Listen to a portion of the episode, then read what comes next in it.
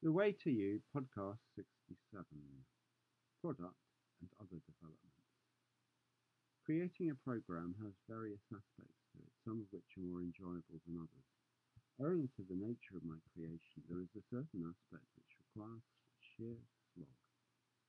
I am the only one who can do it, at least early on, and have happily been pretending to myself that I did not have to do it that day. Procrastination has won out, but finally though I took the bull by the horns and began doing it. It is still not easy, though.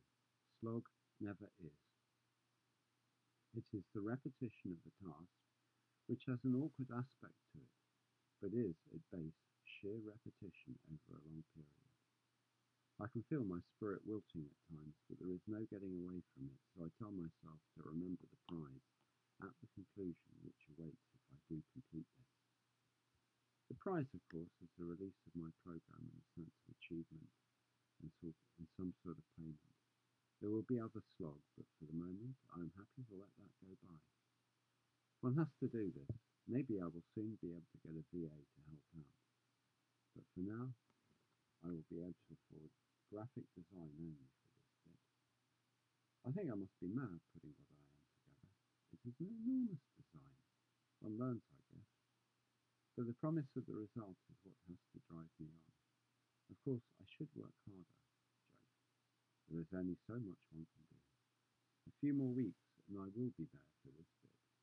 My real desire is for a few days off, even a little break somewhere to recharge. It's important to always get the balance in life, so one is not just concentrating on one thing in life. It is a common enough fault, though. But to be fair, a beach for a couple of weeks is very tempting. I often wonder whether coaches actually do what they tell us to do. Is Tony Robbins actually living what he teaches? Or Bob Proctor? How would one find out? I don't know. Did the Buddha? I suppose if one starts out from a point of integrity, then it is possible to do what you tell others to do. The system is evolved through the teacher's experience, I imagine. The Buddha did achieve enlightenment and then taught it rather than taught it before he knew it. But it is not like this with religious personnel or politicians. Observers of certain political events will be aware of the degree of hypocrisy amongst certain politicians in pushing hard for something and then being the first to have an escape route from its consequences for themselves. Sound familiar? I'll leave that there for now. Political or religious doctrine is put on like clothing, but does the person with it often know? I think probably the personal development coaches and health ones is intrinsically different from that of religious officials, etc., inasmuch as they teach their own systems largely, or what they have evolved, so they have a personal investment there. I think there is an element of constantly developing as one goes along.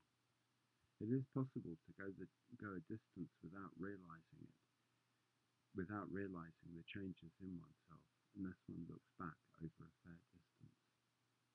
The constant development is rarely a reward for one. I do not know how much I have had to adapt in these processes I'm going through, and others find this too. But suddenly it becomes obvious what is going on, and it is good to see. Anyway, it'll be back to the slog for me soon. There is no negotiation on that today or tomorrow. And then more. Yeah, that beach down the line feels tempting.